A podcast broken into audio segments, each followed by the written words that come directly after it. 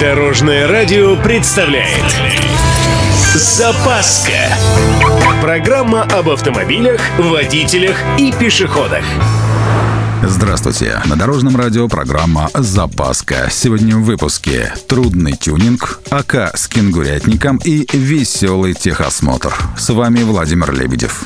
Поехали! Ох, обновление у нас в этом году набирается. Я насчет законов, конечно.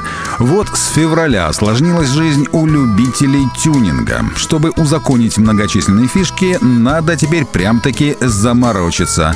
Ну, например, хотите кенгурятник, лебедку какую или вот газобаллонное оборудование? Для начала сходите в лабораторию. Не простую, а специализированную, испытательную. Там надо получить заключение о возможности установки. Оно будет внесено в реестр Минэкономразвития. Затем со всеми документами нужно обратиться в ГИБДД для получения разрешения. Получили? Замечательно. Теперь к производителю работ и снова в лабораторию за протоколом испытаний. И только после прохождения всех этих этапов вы можете обращаться в ГИБДД для получения нового свидетельства. Возникает вполне законный вопрос. А что будет, если не париться? Ну, наварить где-нибудь в гараже то, что понравилось, и гонять, пока не поймают. Тут есть тонкости. Если в конструкции автомобиля предполагалась заводом-изготовителем установка того же кенгурятника, то его можно смело устанавливать, даже если он и никогда не был установлен. А вот если у вас не здоровый рамный внедорожник, а АК выпуска прошлого века, то извините.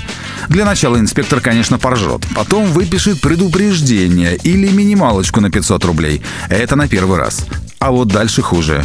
При повторном нарушении штраф уже 5000 рублей или лишение прав управлять автомобилем на 3 месяца. И да, техосмотр с такой штукой вы не пройдете. Значит, и ОСАГО у вас не будет кстати, насчет ТО. Уже говорил про это, но повториться не лень. С весны этого года, с 1 марта, диагностическая карта считается законной, если при ее оформлении был проведен технический осмотр. С фото, до и после, с геолокацией и электронной подписью эксперта.